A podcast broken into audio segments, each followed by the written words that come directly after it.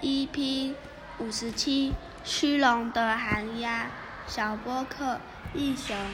天神要举办鸟中之王选拔大会，寒鸦想着，若以这身黑漆漆的羽毛参选，铁定落败，我得想个办法才行。于是他到处收集各种羽毛，到了选拔大会那天，所有的鸟类全都梳理好自己的羽毛，早早便来到会场。一只彩色缤纷的鸟走来，吸引了全场的目光。多么美丽的一只鸟儿啊！它就是鸟中之王了。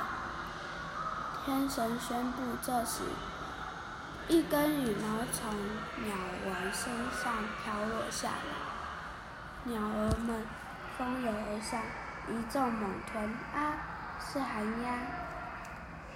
寒鸦粘在身上的羽毛全都掉光了，只好羞愧地离开。